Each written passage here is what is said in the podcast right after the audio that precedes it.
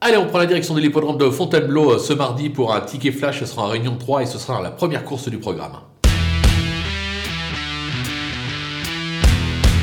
Dans cette épreuve, on va tenter un Super 4 euh, en espérant que euh, la favorite ou la grandissime favorite soit battue. En effet, on va partir de l'As Irresistible euh, qui vient de s'imposer pour sa première sortie de l'année, limite inconnue. Je me dis que sur sa forme, ça doit pouvoir répéter. On va lui opposer derrière numéro 5, la Boissy, bien évidemment, on la connaît parfaitement. c'est la jument de classe du lot, mais elle rentre, raison pour laquelle je la fais devancer par l'As. Et en troisième position, on va tenter le Nicole, le numéro 3, Interstella, qui possède quelques moyens et derrière, on va glisser tout le monde.